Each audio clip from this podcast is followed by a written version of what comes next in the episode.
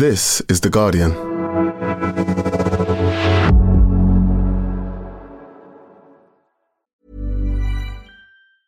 Hey, I'm Ryan Reynolds. Recently, I asked Mint Mobile's legal team if big wireless companies are allowed to raise prices due to inflation. They said yes. And then when I asked if raising prices technically violates those onerous two year contracts, they said, What the f are you talking about, you insane Hollywood ass?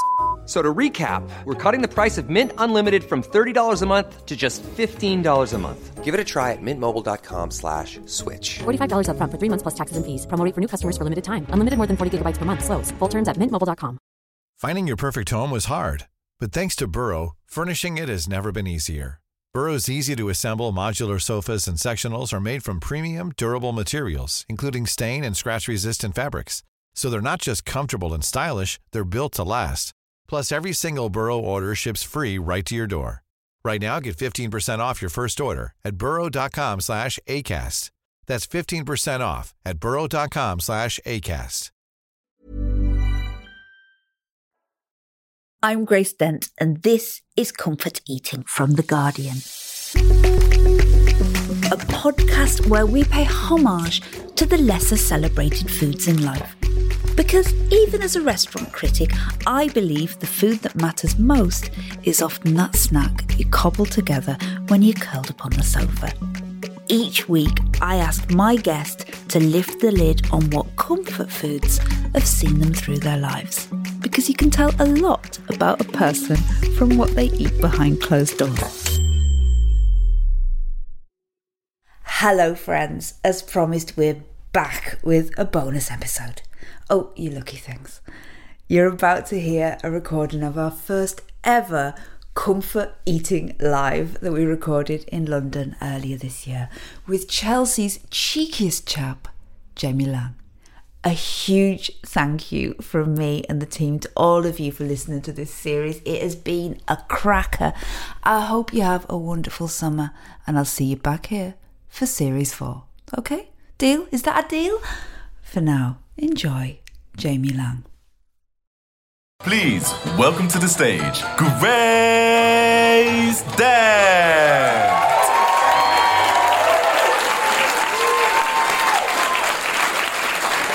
Oh, hello, hello, hello, hello, hello. Hello, people. Welcome to Comfort Eating Live. This is the first time that I've done this in front of an audience. It's so bizarre. Comfort eating is a really intimate thing normally, and it's just normally me at my table in my house. And um, for about the, f- about the first hour before people arrive, I'm generally just running around really quickly, hiding like knickers off radiators, and uh, and trying to, you know, like trying to round cats up. That's another thing. Trying to and bribing them with tuna and things like that. So I want you to imagine that. My guest this evening is a reality television star, a rival, a rival podcaster, a confectioner, and of course, the official cheeky chappy of the King's Road. He first burst onto our screens in 2011 on Made in Chelsea and has since then gone on to appear on all sorts of shows, including finishing runner up on Strictly Come Dancing. He's certainly no stranger to the limelight, but I'm excited to find out what he eats when there's no one else around. So let us welcome onto the stage Jamie Laing. Hello, darling. Hello, everyone.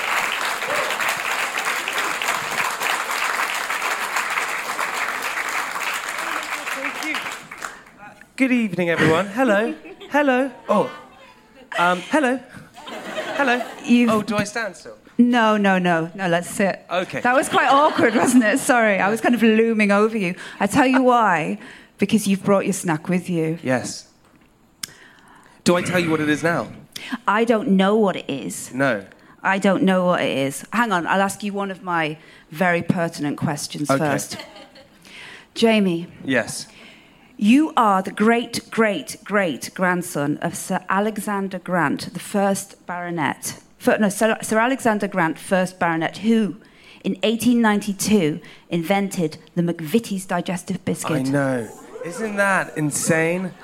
But but as I, I there's this I was saying this before. There's this sort of perception, right, that I'm some billionaire, and I'm not. Are you not? No, I'm totally not. So I get all the stigma for being one and none of the money. So it's a really bad place to be. My question was much bigger than Okay. class or money. Yeah.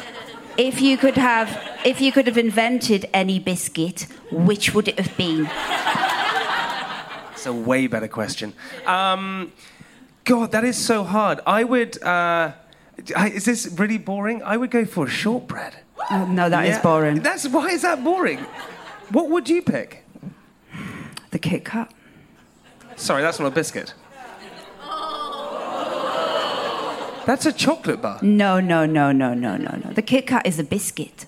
Anything that you buy in a newsagent which is underneath the till, that counts as a chocolate bar. And a Kit Kat would be there. I, we're going to have to have a vote. Okay. Is the Kit Kat, and this is the right answer. I can't, sorry, I'm. can I just rename Is it my a biscuit? Oh, right, that's it, I'm going home. It's a chocolate bar, isn't it? What? Yeah, what's a Twix? Another Anyway. biscuit? Moving on. Can I ask a, can I ask a question before we start? And thank you so much for having me. Um, with, d- d- are you sitting in a bath of chips? Yes. Wow. No, they, I mean, it's real. It's real. I mean, basically, yeah, they, they, I got in, Yep. and then they built me up with chips, and then I just sat and it sat, and you know, I, and I. Did you eat? is- yeah. yeah, because they were hot. We got them from um, Poppies in. Uh, oh, so it was like a, so you had to get when you got in, you went And the- "Oh, oh, oh, oh, Yeah, yeah, like it was there. a real bath. And the um, the gravy was real, and I love chips and gravy. So um, I was it, the min- This is too much information. No, when I not. got in and they built the chips up, I realised that I needed a wee. And I couldn't get out for hours. So that face is me thinking, please, please. Go. Anyway, moving on again. Why can I can I say Um, why does that happen as well? Does everyone else have this? Um, you you run your bath and you go to the bath you, you go to the bathroom and you you have a pee. As soon as that first foot goes in, you need a pee. Why why does that happen every time? Do you time? get out? Uh, yes. There you go. um, so this, this is the part of the show where normally my guest reveals to me what they eat behind closed doors when no one's looking. The only difference here is there's just loads of people looking. Yeah. So I hope it's a snack you're proud of. Mm. Unveil the snack. Okay. Open it up. I'm really I have bit- no idea what's in there. I'm slightly worried about this one. Yeah, they're all people are always worried. Okay, so I'm going to take Everybody that comes to my house is, I think, it's like after they've revealed the snack and we get past this bit, it's like a weight's lifted. They really worry Yeah. about being judged about the snack because it is. It's an intimate thing. Okay, so here we go. You think it's going to be a prawn cocktail? Okay, hold on one second. What? Hold on. There's more. Scotch egg. Oh, Uh, mayonnaise. Okay, and a hot dog bun, and they kind of got a brioche posh dog. okay, bun. okay. So, shall I explain the snack? oh, do it. Yes. Okay, so this Should is we, what do you want to assemble as you go? Yeah, I'm going to assemble as I go. So this is what I used to, I I have all the time. I had it as a kid, um, and it's possibly the most delicious thing in the world. So it's very simple. Um, you get yourself a Scotch egg, which is there, and typically you would have a mug when you use, but I have a wine glass. So you would then get the Scotch egg, all right, and you break it up bit by bit. Okay, just bear with me. You break it up bit by bit, like so, and you Oh, put it in to the wine glass, like that. You put it in there, so it goes all broken up like that. Hold on. Oh no. No, no. The egg is gone. The egg is gone. Hold on one second. So it goes in there like that. Hold on. It's all in there. Then you break up the egg. Oh God. And it, it's always at about this point with the guest that I think, and I have to eat this. It's about this point that I realise what to- I'm doing. I, ha- I have to eat it because it's part of. I mean, it's part of the show. And then- and and I. It, yeah. but I mean, mm, it's no. This is a very very real experience of comfort eating, because it's like Yeah. So then what you do is once you Then you open up your mayonnaise. Here we go. So you open up your mayonnaise, and then you you squeeze the mayonnaise into your mug or your wine glass. This is di- what is wrong so far with this? You then get your spoon. you mix it around. So it's all mixed around in there. You then get your hot dog bun. You open up the hot dog bun, like so. Like this.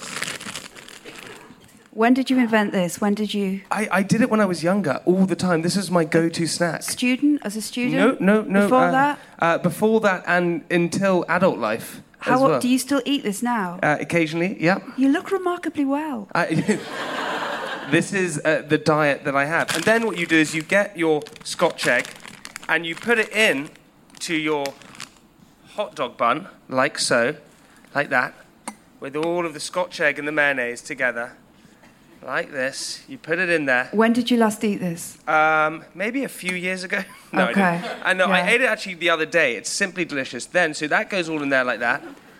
You then get your crisps. What, what, why the Scotch egg? Is it the is it the What's the meat and the, the, egg the, sauce, there? the sausage? The sausage, yeah. Do you know what? As, Okay, a, as a hang on, kid, right. as a kid, I never knew how they made a Scotch egg. No, it's best not to ask. Then you get your uh, crisps, and you you can you can break them up, or you can just put them in. So I'm going to break them up a little bit. Here we go. You put them on top, like so, and then you eat that. Are you ready for this? Yes. Are you going to try and cut it? I Uh, was, do you know I was going to cut it? Some people have just left because they are so appalled. Hold my mic. Okay, here we go. I almost want a drum roll. oh, do I hold? Okay, yeah, don't eat the mayonnaise lid.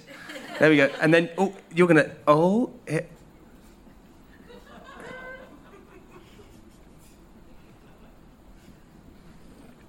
I mean, it's exactly as I thought it was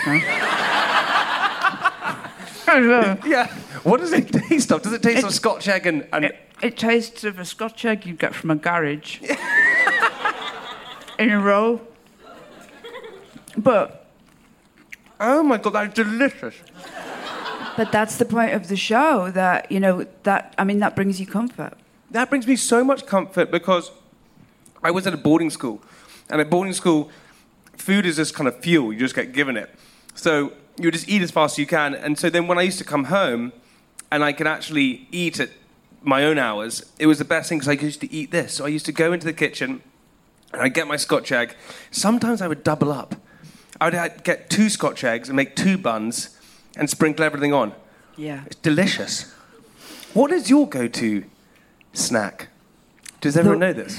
Um, the one that began the show, really, Yeah. that kind of uh, was uh it changes, but it's oven chips with powdered gravy and mint sauce. That sometimes peas, sometimes Powdered. sometimes peas if you're feeling fancy. Just go mad. It's an instant Sunday dinner. Pa- So hold on. So powdered gravy. Yeah, I bet you've never seen powdered gravy, have you? I bet you've never. uh, Like, I tell You'll You'll be what. surprised to know. Let's let's get into this because about whether you've lived a life that's ever seen powdered gravy. I'm going to start you right at the beginning. You were born James Robin Grant Laing in Oxford in 1988. You grew up in a village called Castle Eaton, which already sounds very posh, with your mum and your dad and your siblings. Paint me a picture of life on South Farm. South Farm. Yeah, that's what it was. South Farm. South Um, Farm. If you if you do that thing, which is where if you ever want to find your um, porn name, do you ever do that? Where you have to take your first home or street that you lived on and your first dog's name. I always thought mine was great because mine is South Farm Chevy, which I think is great. Um, so South Farm, yeah, it was a farm. My dad uh, uh, was a farmer, or he went to agriculture college, so I think he just he bought a farm. Um, and God, trying to be relatable. Um, and, uh, uh, and we, we grew up in this amazing, um, idyllic house. We had my, my dad, my mum is my dad's second wife. He's had a lot of wives. Um, and uh, so we had my two half sisters there as well. We grew up in this house and we had a tennis court and swimming pool and all these different things. It was amazing. And I, was, I lived there until I was about seven years old. And I remember when I was about five years old and I went to my friend's house, my friend Tom Dukenfield's house. And I couldn't understand why he didn't have a swimming pool. I, I just, I couldn't Yeah. understand it. It was completely bizarre to me. I think you might be the most genuinely posh person that we've ever had on Comfort Eating. I think we've had a lot of pretenders that think they had nice backgrounds. I was thinking about this on the car here. I think mm. that Stephen Fry was may, maybe up there with I think you. he's posher than me. No? I don't know because I- not many farms have tennis courts, do they?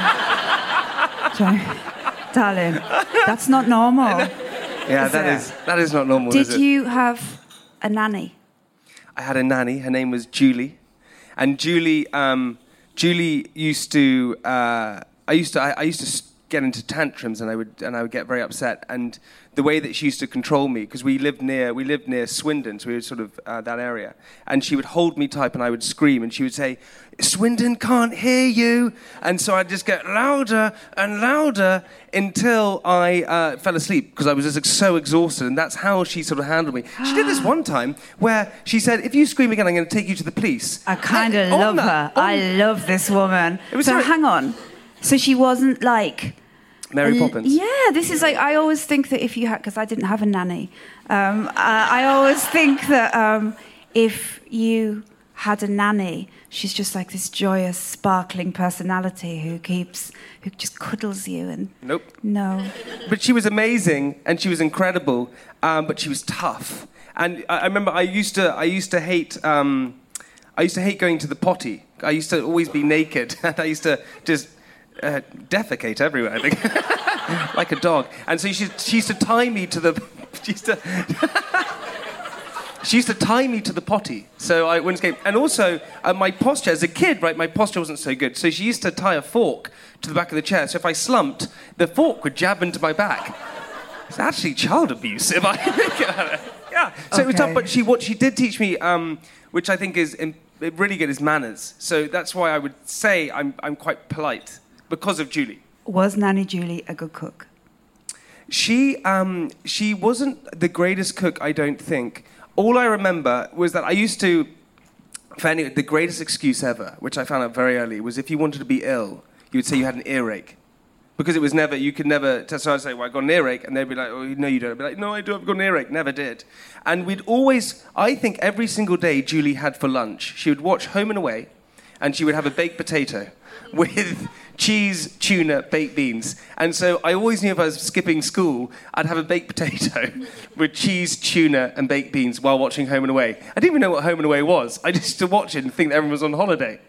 does that i mean does that make you feel strange now if you see that combination of food does it make you feel sad does it Does make it you trigger feel me? yeah yeah does it make you feel like someone's going to tie you to a potty with a fork up your back i mean it's not I think Yeah. that I, I, I, my my fiance, um, it's very fancy. Yeah, like getting married, guys. Um, my fiance has an amazing palate, and I think it's because her mum her, and her dad, her dad's from Iraq, and so they had this hugely kind of like just different cuisines all the time. And mine was so simple. So my my my palate is so bad in lots of ways. Um, and it's because I wasn't given different types of food when I was younger. It was just very kind of like turkey dinosaurs, waffles, potato waffles, baked Yeah. beans, and things like that. So I never really. so this is family Yeah. family meals so when you've come off the tennis court and Yeah. you've got a swimming pool yeah. so you've been doing a bit of whatever synchronized swimming whatever the hell posh people do Mm-hmm. But there was lemonade in between from the butler. I haven't. Did you come in and then you sat at this your huge table and did you have turkey drummers? I think I seem to remember we did. I think it was, but but I can't remember. I think my mum used to make bolognese. It was very kind of like carb heavy. It wasn't sort of you know what we had like taco. I, I, I didn't have an avocado. I think until I was like 14. So it was oh nothing like that. oh my like god, that. are you okay? Yeah.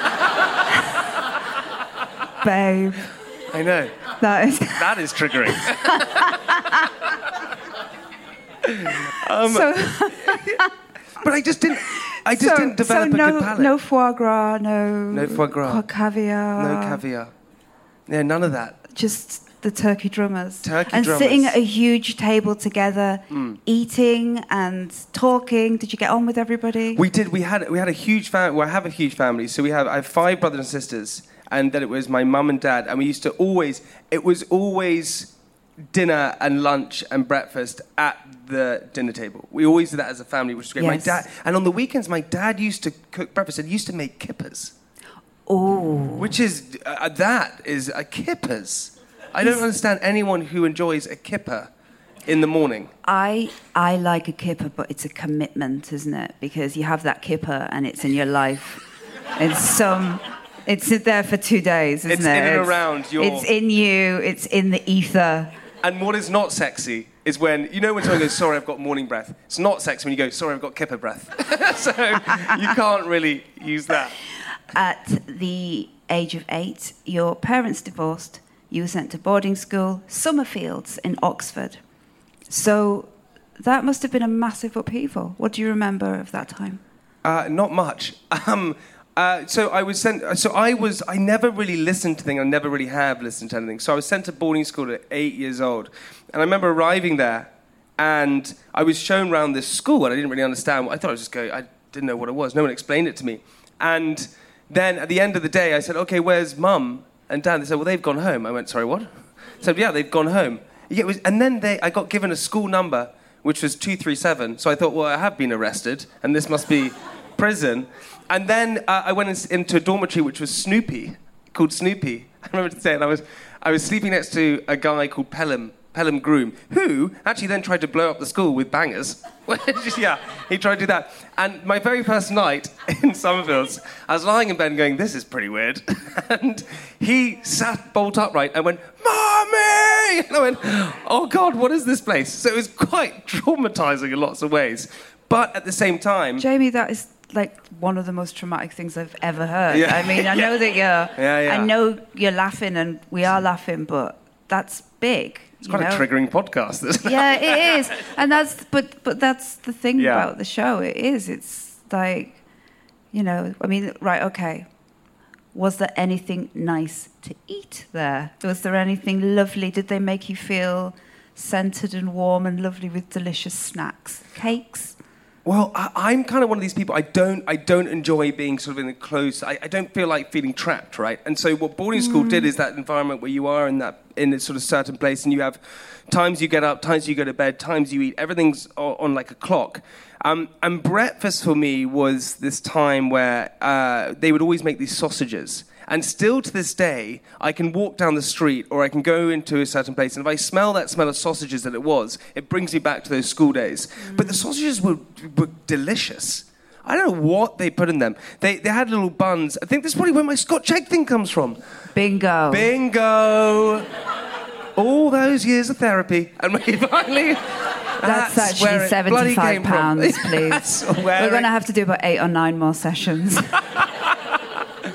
But these sausages were amazing, and um, I always used to go back up for seconds all the time. And you weren't allowed seconds; that wasn't the thing. But I used to go up, and the cooks used to really like me because I think I was cheeky or whatever it was. And I used to go up and get these sausages again and put them in the buns. And it was also the place where I found out that having toast, butter, and sugar was a delicious treat. Were you just allowed to have it? No, but I no, I stole the little sachets and I put them on my and I got in trouble once. I got I got in trouble once because I got caught doing it. I wasn't allowed to do it. But it was so delicious. So I found out lots of little tricks and things like that. But school food wasn't. I, I remember this one time, still to this day, if I really think about it, it makes me feel a bit. I could almost retch. Is we had this sort of pink pudding that I really loved, and I don't know what it was. It wasn't mousse. It wasn't a pink flan. I don't know what the hell it was, but I was eating it once, and I ate it, and I crunched on something, and I still to today's day don't know what it was. Oh, that was a nail. really that was a upset me. fingernail, wasn't it? I don't know what it was. Did you get in trouble a lot at school? Were you a good student? I'm sorry, I'm assuming just because you said you used to steal sugar packets and make your own Yeah. things, or, or maybe you were a model pupil. No, no, I was terrible. I was uh, really quite naughty, uh, but naughty in like a good way, I think. Um, I used to do uh, lots of different things. We had this um, one time when I went to my next school, which I'm sure we're going to come to, which is Radley. I organised something which I called roof running, which is where you would go out at night and you'd run along the. It's obvious you'd run along the roofs, um, and you'd run along the roofs. And I went with my friend Charlie, who had a size 52 inch waist. He was a big guy, really big guy, and we climbed on the roofs and we found our way into the kitchen. And I was like, "This is amazing! It's incredible." Got into the kitchen, and uh, we climbed through this window, and we went to open this fridge and opened up, and it was just full of Haagen Dazs. And I was like, "This is insane!" So we sat there just eating Haagen Dazs all night, just Yeah. talking about how to rule the world. it was amazing. And then Yeah. I said, right, we've probably eaten enough ice cream now. And so we went to climb back out the window, and I pulled myself out and climbed out. He couldn't do it. He, was, he couldn't pull himself back out. What did you do? Well, as any roof runner would, you have to stay with the man behind. Oh, so I had to stay with him until the morning, and I was furious. And then when the teachers came in, and my housemaster, called Mr. Greed, found us, um, he got a detention, and I got nothing. Why? I don't know. I think because they thought he was the leader. But in fact, I was. You're the second person that's uh, come on the podcast and talked about getting on the school roof. Really? Yeah. Is that a thing? Yeah, well, it is a thing. Yeah. Yeah, I mean, it's. Uh, do you want to know who the other one is? It was Stephen, it's, it's Stephen Fry? No, it was Greg Rutherford. Was it? Yeah, Greg Rutherford used to go get on the roof of his school. I heard another great story. Yeah, but I think it's a weird thing. At like, It's a, it's a it's a real act of rebellion, though, isn't Yeah. it? You know, when you're in closed circumstances, to be able to get up the drain pipe and then run around on the roof. Well, because you're standing on top of everything that's telling you to, to not get on top of them. There's a, there's a great story from Bear Grylls. Bear Grylls came on my podcast, and he went to a school which is called Eton College, if anyone's heard of that. Um, and uh, he, there's a clock tower in Eton College, which is this huge thing. It's impossible to climb up. But he climbed up it um, by himself at night and got to the very top. And he went to sign his name, and there's a signature already up there, and it was Ranulph Fiennes. And Ranulph Fiennes had done it before him. How cool is that? And so That's then he signed cool. it there. It's amazing. I didn't. Roof run, I climbed onto a roof and just found Pete Strauss, which was Andrew Strauss, not Pete Strauss. Andrew, Pete Strauss, Andrew Strauss, who's the cricketer, and he had written his name up there. Were you sporty? Yeah, I was. I was very sporty, which Was was, that your thing? See, because you were a sporty person, you didn't excel at other subjects. You were a sporty kid. I was a sporty kid, and that's kind of what got me through because I really didn't want to learn anything.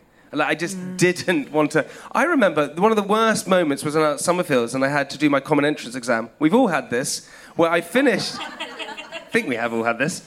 Um, had to do these exams, and I finished my maths exam, and I was looking around, I was like, you guys are all pretty slow. And um, I then started playing with my sharpener, and I unscrewed it and cut my hand. And I was like, oh god, and blood went everywhere. And I used my exam paper to dab it, and I turned around, and I hadn't done the last two pages. and my so the last two pages were just covered in blood. So it was just this. So it looked like I'd done the exam and then committed murder. Yeah, I'm going to put you down as not really academic. This is The Guardian.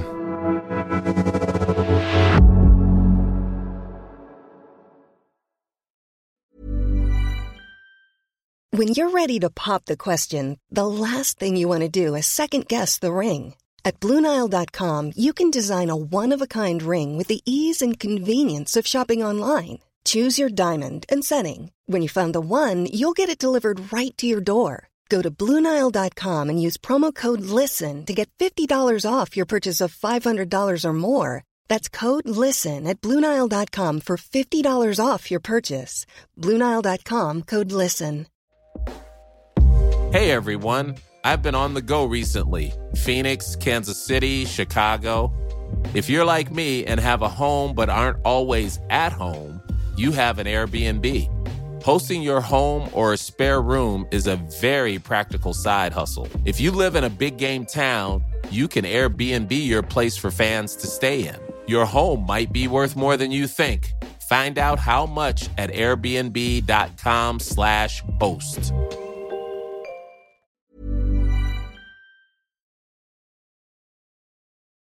This is The Guardian.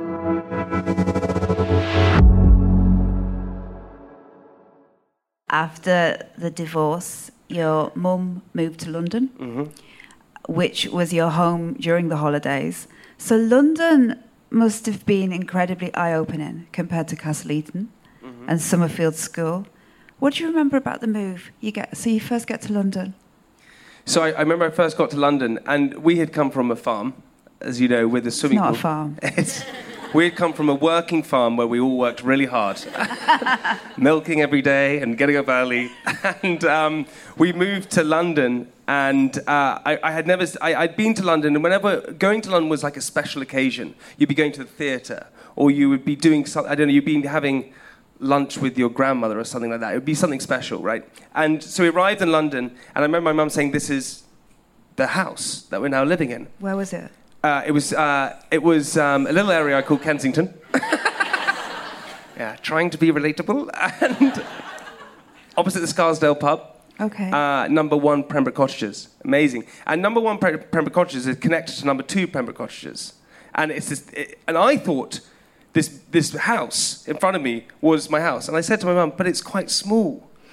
And she said, Well, you- you're going to be upset when you realise it's cut in half. Because I didn't realise that in London, a townhouse goes up rather than wide. So, So this was a, this was a, just a tiny Kensington hovel that they were forcing you to live in. it was it was hard times but it was but what the thing the thing with what happened was is that um, I had never experienced I had just only experienced what I had in my life right so I'd experienced all these different things um, and I just wasn't I didn't realize what the, how the world was or how anyone else was or how anyone lived. I just knew how we lived. So moving from this countryside where I could run out and be naked and pee in the garden, do whatever, suddenly moving to London into this townhouse and there being loads of loud noises and different things like that was intimidating. And the saving grace was the fact that I could walk up to the top of the road and there was a Haagen-Dazs and there was a Blockbuster and there was an Odeon Cinema all in a row. And I used to, it- honestly, still to this day, Blockbuster if I think about Blockbuster, it's like my happy place that I can go to because you would go in there and you would pick the DVDs and you would get the popcorn, you get the sweets, and then you get the Haagen Dazs. Yeah. It's just great. That's when you're absolutely living. When you got there and the video that you wanted was available, or the DVD that you wanted was oh. available. It was amazing. That moment when you mm. found the DVD and you went behind it to see if you could rent it, and it wasn't there, all hell broke loose. All hell broke loose then.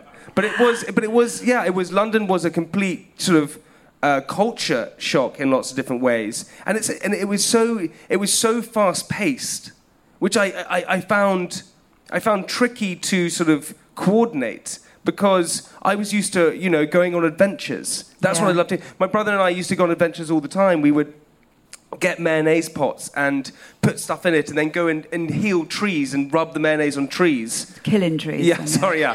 We used to go and kill trees. And- but we had this adventures all the time. Then when I moved to London, I, I feel like that's when I became an adult pretty quickly. You enrolled at Radley College, an independent boys only boarding school in Oxfordshire in your teenage years. So this is a very prestigious school, isn't it? Uh, m- maybe, maybe. Yeah. Yeah? Yeah. Yeah. Yeah. I, yeah. Were meal times there very kind of ri- ritualistic? This is what I always feel about boarding school that the very good boarding schools are sometimes a bit strange around food. Well, it, was strange around food because because there was a hierarchy. So if you were in your first year, you had to wait till everyone else had their food. So you had to, even if you were first the queue, you had to wait till everyone else had gone in front of you.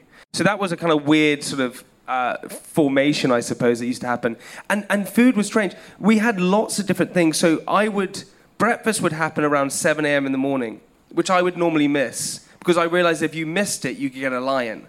So then I would lion, not a lion. Not a lion. no, you're going to lie in, not a lion. You wouldn't get a real lion. That'd be weird. That'd be strange. Um, and but then at 11 o'clock you would have shop, and shop, Shop. shop, and shop was this wonderful place where you would go in there and you could have chicken rolls and paninis and crisps and cookies and dark cokes and all these different things. Hang on, wind back. You can have chicken rolls Yeah, and paninis. yeah. Like, I mean, that isn't just a shop, is it? Like, that's, I mean, who's cooking these things? Oh, the people who work there. What, there's an actual They were little elves. tiny, Tiny little elves. we never saw them. How do you pay for shop? Do we, So your, your parents or your guardians, whoever, would, would leave you some pocket money. So you'd have pocket money that you could spend in shop that would be on your tab that you would have. So you would go into shop and you would say, I, I would love a chicken roll or a panini or whatever it was, and then you would put it on your school tab. okay. And, and if, you were, if you were balling, you would have £60 for the term. And I was given £20 for the term, that's what I had. So you would have £20 that I would spend over a whole term. So how was- quickly could you tear through that, though? Oh my god, a couple of weeks, just gone. Those chicken rolls, I, I, I to this day, I should have had that as my. ah. Was it um, kind of sliced chicken, or was it like re- reclaimed chicken pieces in some sort of batter? I- no, I think they shredded trick chicken, put mayonnaise in it and other things, and put it into a bun, like my Scotch egg, and then sold it to you. That was delicious. But the panini that they had was this long, flat. Toasted panini with chicken and bacon and something else in it. And it was phenomenal. It was simply delicious. And I used and to then have, did you have lunch? then you had lunch. So how? I mean, you must have been doing tons of sport because how would you? My work- calorie intake was high. Yeah, I mean that's a lot of calories. Yeah, so for, for shop, I would have every single day, I'd have a chicken roll, a panini, a bag of four cookies, I would have Branston uh, crisps and a Coca Cola and read the Sun newspaper. Was this in the day of the page three? Uh, uh, I think it was just, no, it wasn't just page three. no, Uh, it would, but be, I I mean, read- it would be. But it what was year back was this? then. This is in the nineties. This is the uh, 2000s. Oh Lord God! I thought this was right. Yeah. Okay. So Um, you sat down with your panini, having. Was this you trying to be working class? you were like, "This is, this is, this is what it must feel This is- like. I'm gonna have a panini." But it was. But it's still Oh. to this day. I, I have this. I have this real, and it's nostalgia. Where when I eat food, I love reading sport. Yes. So I used to read sport in the newspaper, and so today, still this day, my favorite thing in the world is to go and have breakfast or lunch alone and and read the sport. And it's Yeah. back from my school days when I used to do it. Yeah. Um, and it was amazing. you weren't just quite sporty at school. Professional rugby was in your sights, but an injury at 17 forced you to give up. So, you know, that must have had an enormous impact. Yeah, it, it was. you know, I, this is it. I don't want to joke about it because that's a big thing. What did you? What did you? So I did my ACL ligament, but I think when you're when you if you're if you're if you paint, you want to be an artist, right? If you're playing an ins- instrument, you want to be a rock star. And I wanted to be a rugby player. That's what I wanted to do. And all I ever loved was just playing rugby. That was my identity. Um, and I think what happens is it's really important when we're younger to have some sort of identity, whatever that is, because it's quite a scary world and you feel lost and. And I think, especially nowadays, we have that a lot. And so my identity was sport. Everyone knew me for the sporty guy. I was the captain of all the sports. Um, and when I was uh, on rugby tour in Italy, I caught the ball and I ran around the pitch and I went past this guy and I left, he left his leg out. So I tripped over it and another guy landed on top of it and the leg just jackknifed. It was pretty horrendous, actually. And I remember lying on the ground and grabbing my knee and just saying, oh my God, my knee, my knee, my knee. And I got taken to hospital and uh, had an MRI scan. And I remember the MRI scan coming back, and I still to this day, the I hated the doctor because the doctor came in and he said, "Yeah, you're never going to play rugby again."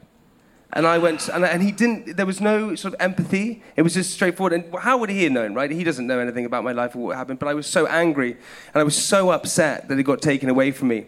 How old were you? Sorry, You were 17, yeah, 17. And I was, you know, were you by yourself trials- when that happened? When he came in, were you just? Were you just? Sorry, were you just sitting by yourself when he? I was with my mum. Yeah, I was with my mum, and, and my mum knew how upset I was, and um, it was yeah, it was bad, but it was also the biggest blessing. I I did uh, Elizabeth Day's podcast, to Fail, and I actually mentioned it on there Who? because. Uh, I don't know, some random person. No, I do. She's lovely. But um, I said it on there, which is where actually what happens in life is that uh, weirdly in life that we, we all of us when we're young we have blueprints, right? We go, Yeah. I want to uh, have this job and get married and have this house and go on this holiday. And everyone's blueprint is different. But you have a blueprint. It's really dangerous to have a blueprint because typically in life our blueprints don't add up. And so when your blueprint doesn't add up, you then become incredibly upset. Uh, or you know, and that's you know how you know your mental health becomes because you haven't lived up to what you want to be. Um, and for me, it was I wasn't going to be this person that I wanted to be, but it was the biggest blessing I'd ever had. But how do you cope with that? What are your coping mechanisms at 17 when I drank a lot. Really? Yeah, I just drank Yeah. a lot. Yeah, yeah, that was really bad, and that was sort of a bad turning point because actually, what happens is, is especially with alcohol. God, Do this is you? getting Do deep. you? Yeah, honestly, it always Oh does. my God, it gets so deep. I know. I know. And You're these guys are right. just like a bunch of voyeurs. I know. I know. Um, so you were drinking. Yeah. Were you eating loads? Yeah, and I used to eat a lot. Yeah, it was interesting. So I, I, I, st- I drank a lot because what I realized, and, and you do, I didn't understand my emotions, right? So I didn't know what I was going through. And perhaps I was feeling like anxious and all these different things, but I didn't know what that was at the time. And so I would drink a lot um, because I What found did you drink? What were you drinking? it was just beer. I just drank a lot of beer. Not spirits, not wine. No, Beer. not spirits at that time. But what I found with, was suddenly I would drink this drink, and this feeling that I was feeling would disappear. And I was like, well, that's amazing. When I drink this stuff, this feeling that I have disappears. Yeah, ma- And so that's quite a dangerous area to get into because then, and you then become sort of, you get sort of a, a, a weird sort of idea of alcohol because then you realize that alcohol can suppress certain feelings. And yeah, and I remember, I remember so well, I was, because I was eating a lot of food, doing that shop every single day, going paninis and stuff like that. Um, obviously, and I wasn't playing sport and I was drinking a lot, I, I was putting on weight. And I was never putting on weight too much, but I was always a rugby player, so I have quite a strong build. And I remember my mum kept saying to me, "You look a bit stocky." And I said, "What do you mean stocky?" She said, "Well, you just look. You look a bit stocky. I mean, you know, maybe, you know, cut down on whatever you're eating and things like. that. You look a bit stocky." And I went, "Oh, whatever." And it was back in the day with cameras. I just, I, we all know what cameras are. It's back in the day with like um, disposable cameras. Yes. And we got. I went on holiday and we got photos developed. And I remember looking at the photo, and it was the first time, and I, and I looked stocky. Mm. And it was the first time in life that I felt shame. That I was suddenly like, hang on a second, I'm not what I think I am, and actually, I, I'm stocky from eating. So then what happened was, is I became conscious of what I ate. Yeah. And that never happened in my life. I used to eat everything and I loved everything. But I remember I would then go and buy reduced, this is relatable, I used to go and buy reduced fat hummus. Oh God. yeah, yeah, yeah, yeah. Could have said anything there. Just Don't know why I was so honest. I Taking the, taking the joy out of all these Yeah. things, reduced fat hummus. But I was embarrassed, so I used to. Mm. Uh, my mum used to do the shopping, but then I would hide that I had reduced fat hummus because I wanted to. I was conscious of what I ate, and it's and it's interesting, right, with with guys and weight, because we we have this. We live in this amazing sort of culture now where all sizes are beautiful. You know, in women typically it's all sizes of beautiful, and that's fantastic. But with guys, still I find is that you're never going to see a Calvin Klein model who's a guy who's a plus size or overweight or things like that. It's Not always yet, yeah, not yet. not yet, right? And so Maybe, yeah, not yet. But not, it, it- maybe it'll come. Things are coming. Things are coming. So the, all guys still now we have to meant to have six packs and things like that. And I think for the younger generation that's hard to live up to. Thi- Yeah. Yeah. Sorry, did I get too deep there? No, no, it's never too deep on Okay, this podcast. let's go deeper. I was. you went to Leeds Yes. Mm. University to, Leeds. to study drama. Mm. Oh my God! I just, I mean, I would have watched a like a, a TV series just about you coping with Leeds, like just. Just, li- just you seeing northern women, proper northern women for Yeah. the first time, in our full spray tanned, Yeah. tiny dress glory. Yeah. You know, Saturday night, and we Leeds. just we're out and we've got no coats because we're just we, we, even though it's December, Yeah. we're just out with I like don't think no anyone tights. owned a coat. Yeah, no one owned a coat. in No, no, we don't take them out because they'll get robbed. I remember. So anyway, no. More seriously, you went to Leeds. How did you? How did you take to uni life? You go to It was it was amazing. It was the first moment that I that I remember thinking the only thing I have to worry about is dying. That's remember what I think about. I said I, all I have to worry about right now is dying. Like this is insane. This was so exciting because I could I could do anything. I could walk out the house and no one was telling me what to do. Yes. I was like, what? This is amazing. And I remember my very first my first day. the- It was like one of these things. I was leaning out the taxi window, going, "I'm in Leeds," and I was looking out, and I looked across the street, and there was a woman punching a guy. And I went, oh my lord. And then the next day I was walking to uni, and someone shouted, apple! And I looked to my right and an apple hit me in the head. the guy had thrown it from a moving car. That was my experience at Leeds to begin with. That is that's literally an experience. The tourist information just like they just set that out for you. Welcome to Leeds. Yeah. Honestly, Yeah. leaning out this is the big city, the lights. I'm gonna be a star. Were you a good university goer? Though? Were you a good student? Did you go to everything? Did you no no No. I can see by your No. face. But you but drama. Yes. Like I mean, you must that must be quite all encompassing because Yeah. you must be having to go and you know. Well, what happened things. was is that I didn't get the grades to get in. I got my offer was ABB to Leeds, and I got BBC. And when I had done my exams, um, I knew I'd done badly because I just didn't, re- you know, I was just didn't revise unless I loved something, and I'd gone through this thing with my knee, and I just didn't do well. So, I so unannounced, I went up to Leeds University by myself on the train, and just went and knocked on the drama department door and said hi.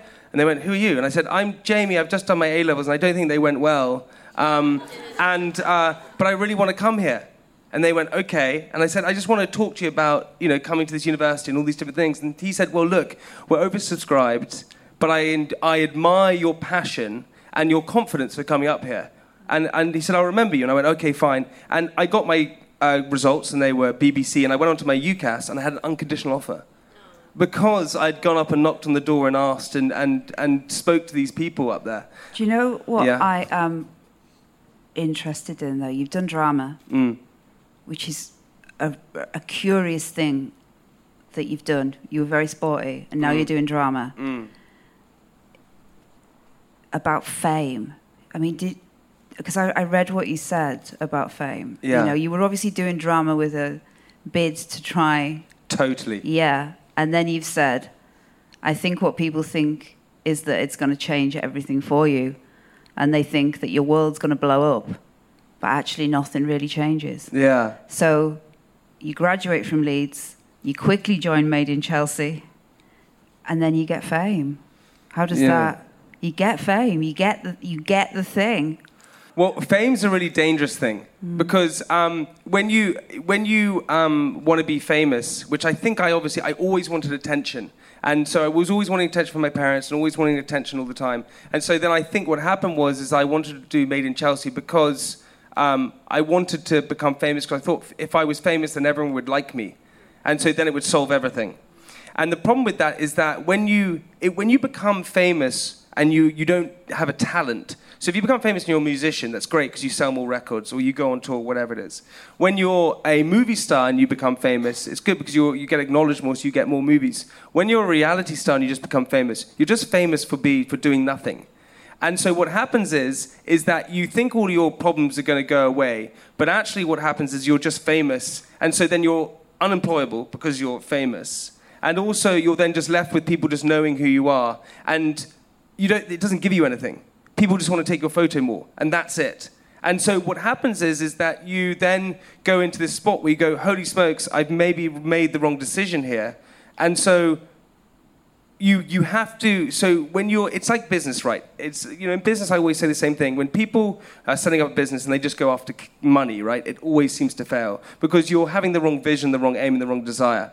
And it's the same when you go into television. If you're going into it to become famous you're going after the wrong thing because once you get the fame it's not going to cure everything um, matt damon gave us to said when he won his oscar uh, for Good Will Hunting he said it's the best thing that ever happened to him to win it so young because he realized how meaningless it was. And so he wouldn't spend the rest of his life trying to achieve an Oscar. And actually, that's so true. So when I gained fame, I was like, oh my God, what happens now? And when nothing happened, you go, oh God, now comes the work where you have to try and make a career out of something. But you became famous. I would. Sorry, um, you became famous. emotional? no, I was so emotional. Um, you became famous very quickly, overnight, very well known. How did your mum and dad cope with that? I mean, what did they make of it? You were massively famous in all of the tabloids. Well, I I think again that's a really so. Mum and dad didn't understand it, and still to this day, the only thing they've ever watched me on is Strictly.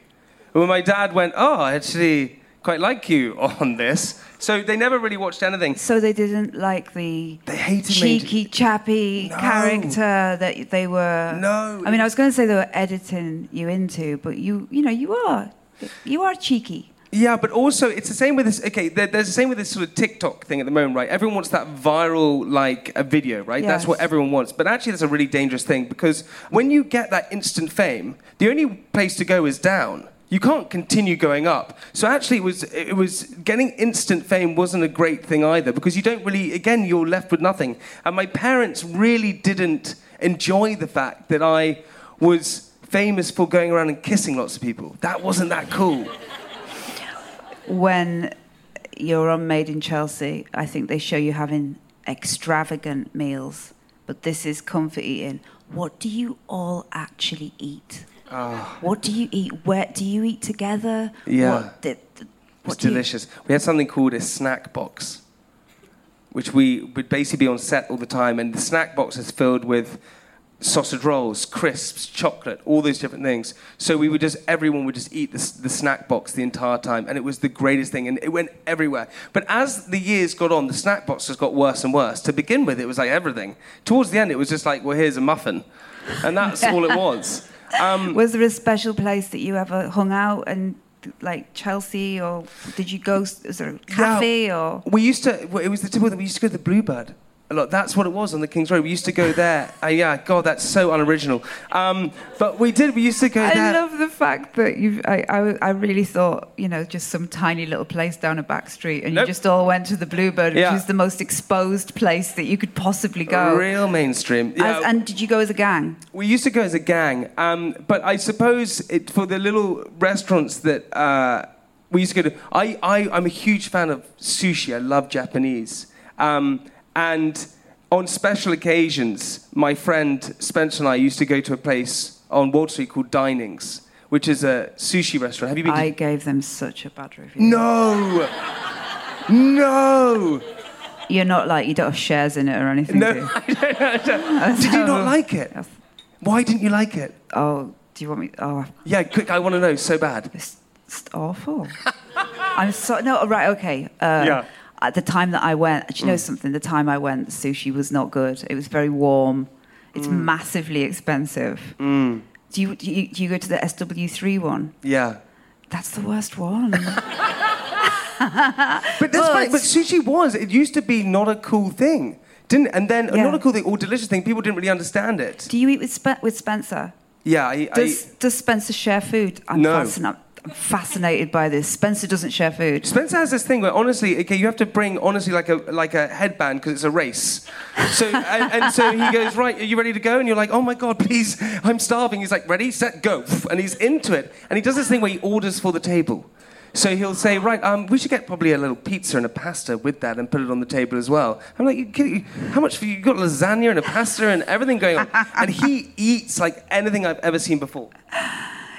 So you loved the sweets in Yeah. the snack box. You've obviously gone on to work in the confectionery business, starting your business, Candy Kittens. How big a part of your life was sweets when you were a child?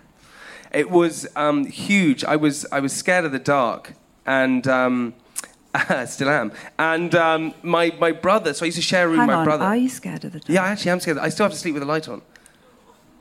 Sorry, that's a bit weird. I said that, isn't it? yeah, kidding. Um, yeah, I, I'm scared of the dark. I still What, the we- full, the big light, no, not the full light. No, no. the little light. The- like I put one in the corner. And, no, I don't know. Like no, have a lava you, lamp. do you, ha- you have a lava lamp? no, I don't have a lava lamp. What lamp. does your what does your fiance? Does she know that that's forever? That, that she's never gonna sleep with a light Yeah, off ever again?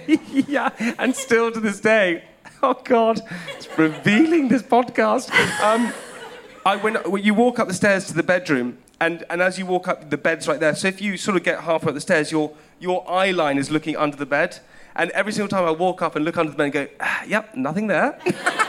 What do you think's going to be there? I don't know. The elves. Don't. Making the chicken rolls. I don't Have know. you seen the film of The Babadook? Yes. They, you should never have Terrifying. watched that. That's bad, that one. Oh my god. So, um, so my brother used to tell me uh, stories of Jamie and Sweet World to help me fall asleep at night. And this is totally true. And so I had a, I was fascinated Thought you were going back for the Scotch egg. Oh God, no, no, no! I can still taste it. It's like that kind of that trans fat, like do you know what I mean? That kind of trans. was what's it called? The fat. Where it, yeah, it gets stuck yeah, in the back. Yeah, it's delicious. Go on. Sorry. Tell me about Jamie and the Jamie and the sweet. in the Jamie and. Sweet World, yeah. So you used to tell me the story. So I had this world, this, this fascination with sweets, but this world made of sweets, and I, I wanted sweets that didn't damage your teeth. That was my sort of dream. Uh, and then cut to uh, when I was about 19 years old, I went to New York. And I came across Dylan's Candy Bar, which is Ralph Lauren, is Ralph Lauren's daughter's Dylan Lauren, her sweet shop, this incredible sweet shop. It's like the Harrods of sweet shops. It's amazing. And I said, well, I want to replicate this in the UK. So I came back to the UK and I said, I want to make a sweet shop. That's what I want to do. My, all my dreams come true, and I want to call it Candy Kittens. And Candy was the um, Blimey, Candy Kittens. Candy Kittens, yeah, Okay. Yeah. So that was the name right from the beginning. right from the beginning. Why? Uh, it was it was the name from the beginning because candy was the universal term for confectionery, and the kittens were the really uh, good-looking people who were going to sell the sweets. I, I, Let's, just leave him with this. and I had this idea, and um, I just had this fascinating. I wanted to make this world made of sweets. Cut to meeting my business partner, and I said, "I got this great idea, and it's going to be it's going to be candy can. It's going to be a sweet shop, and it's going to be these really amazing people, and they're going to be selling these sweets, and we're going to have this incredible." He said, "No, let's not do that. Let's make packets of sweets." And let's sell them around the country. And I went, well, that's boring. He said, no, trust me, that's a better idea. And I said, okay, well, if we do that, we have to make it for all ages. And we have to not just aim it at young kids and put farm animals on the packets, but make it sexy, cool, fun, and exciting. And he went, great. And I said, let's make it vegan, because that's kind of funky. And I hear this thing's called vegan. Let's do that. And he went, all right, let's do that. And I said, oh, we should make it gluten free as well. So all of my naivety, that I had no clue what I was doing, had literally no clue, kind of led to our success because now everyone is kind of going down that vegan route and everyone's going down that gluten free route. And the reason why we did it is because we were naive. We didn't know what we were doing. Has reinventing yourself as a modern day Willy Wonka Made me creepier.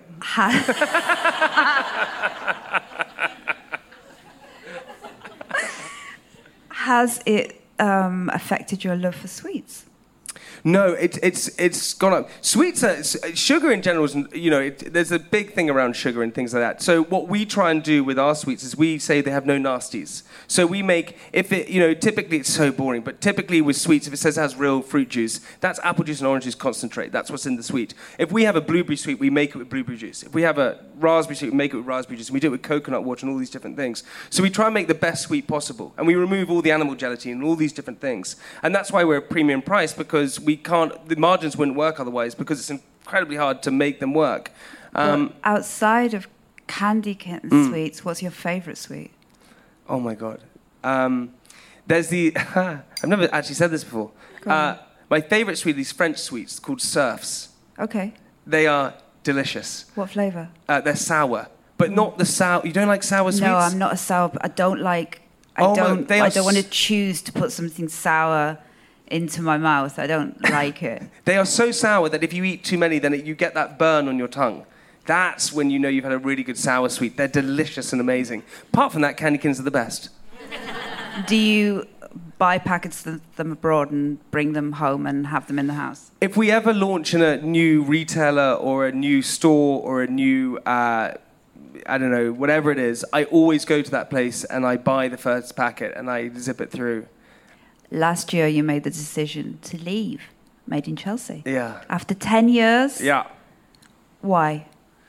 Um, lots of reasons. Um, uh, my relationship, I met my wonderful fiance. I, I always said that I would never fall in love on the show. And I, and, I, and I dated lots of people, but I don't think I was ever truly in love. And it's hard to define what love is, right? Um, but I met Sophie, and she was just, she is just better than me in every way. She's pretty. You know when someone is great when people look at you on the street and they go, "How?" You know that's when you know you've done well. I go, "I don't know." I, on, look, it's really bad, isn't it? Because my guy is fit, and I see people, I see other women doing that. Yeah. I see other women looking at us and going, "Oh, babes, how punching?" But it's great. It's awful, isn't it? No, yeah, it's find- so good to punch. That's the best way to do. I don't know what Sophie says. She doesn't go punching because she's obviously not. Um, she goes, yeah, like, I wanted to punch down. Um, but uh, she's incredible. She's amazing, and I fell in love with her. And uh, doing a reality show is heavy on the soul. It, yeah, it really is. It's heavy because you're constantly in battle. Um, you're, a, you, you're in a food chain where unless you're trying to be dominant or trying to argue or trying to be this or whatever, you then go down the pecking order. So you have to be pretty strong and about yourself. And, and I'd done it for a long time. And I had clung on to it because I was so fearful of what could happen. I was fearful of the unknown. Um, and so when I met Sophie, I realized that actually it was either going to be this relationship was going to work or I was going to do Made in Chelsea. And I thought, no, I just want this relationship to work. And it was just different. There was something. I remember saying to my mum, she said, Who you, are dating some guy? I said, Yeah, I'm dating this person called Sophie. And she said, Okay, well, how long is this going to last? And I said, and I said, No, it's different. Yeah. And she said, Really? And I said, I don't know why, it's different. And it just felt different. You got engaged? Yeah. You live together in Notting Hill? Yeah. Who cooks? She does. Yeah, not me. She's an incredible cook. As I, she's an amazing cook. As I said, my palate is really not very good. We went on holiday once and we had sushi of all things. And um, it arrived, and she's pescatarian.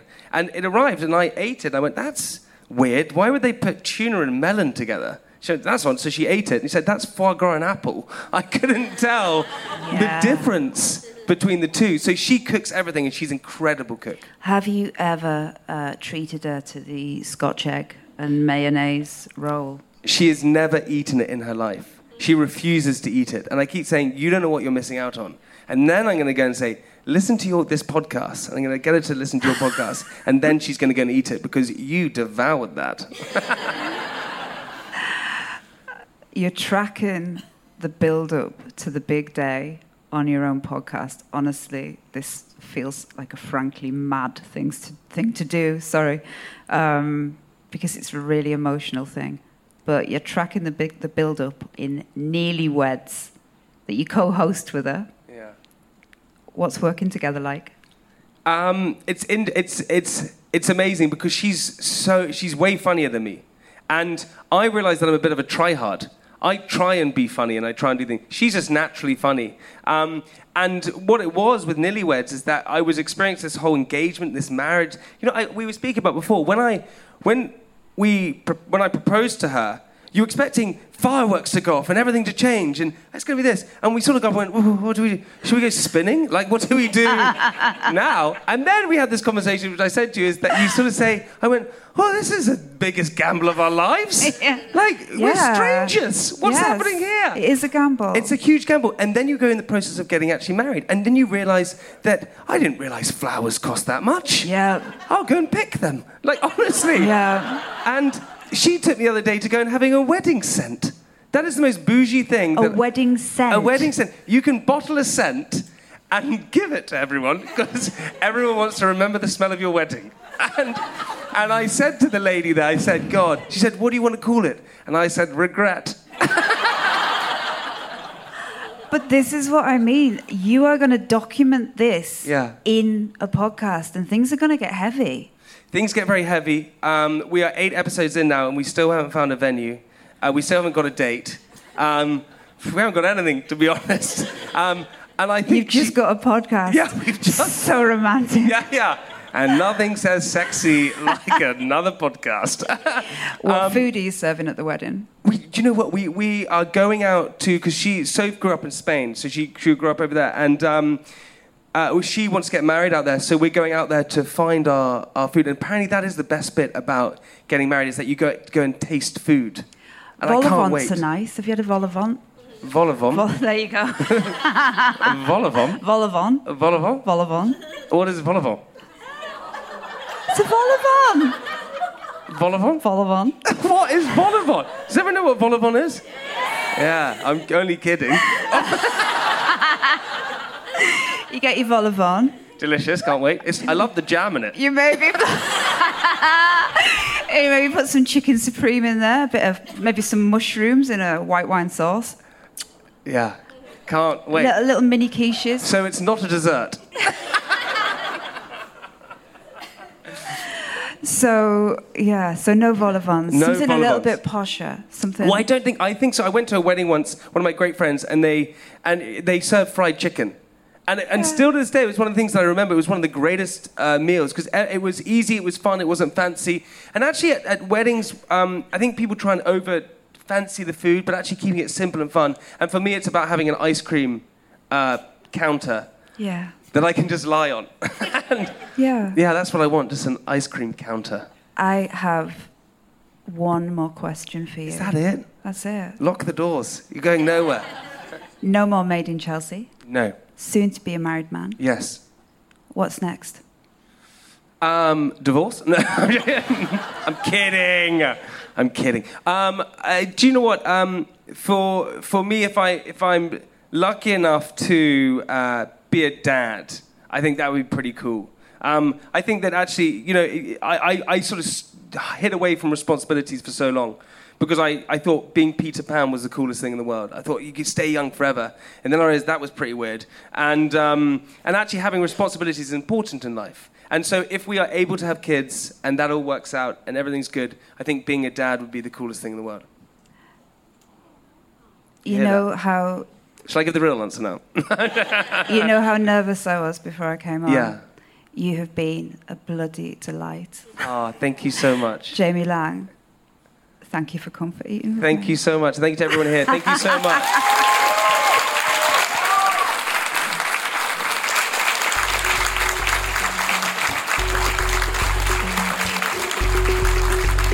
This is The Guardian. This special episode of Comfort Eating was recorded live at the podcast show in London and was produced by Jack Claremont and Joel Grove and mixed by Solomon King. Thanks for listening.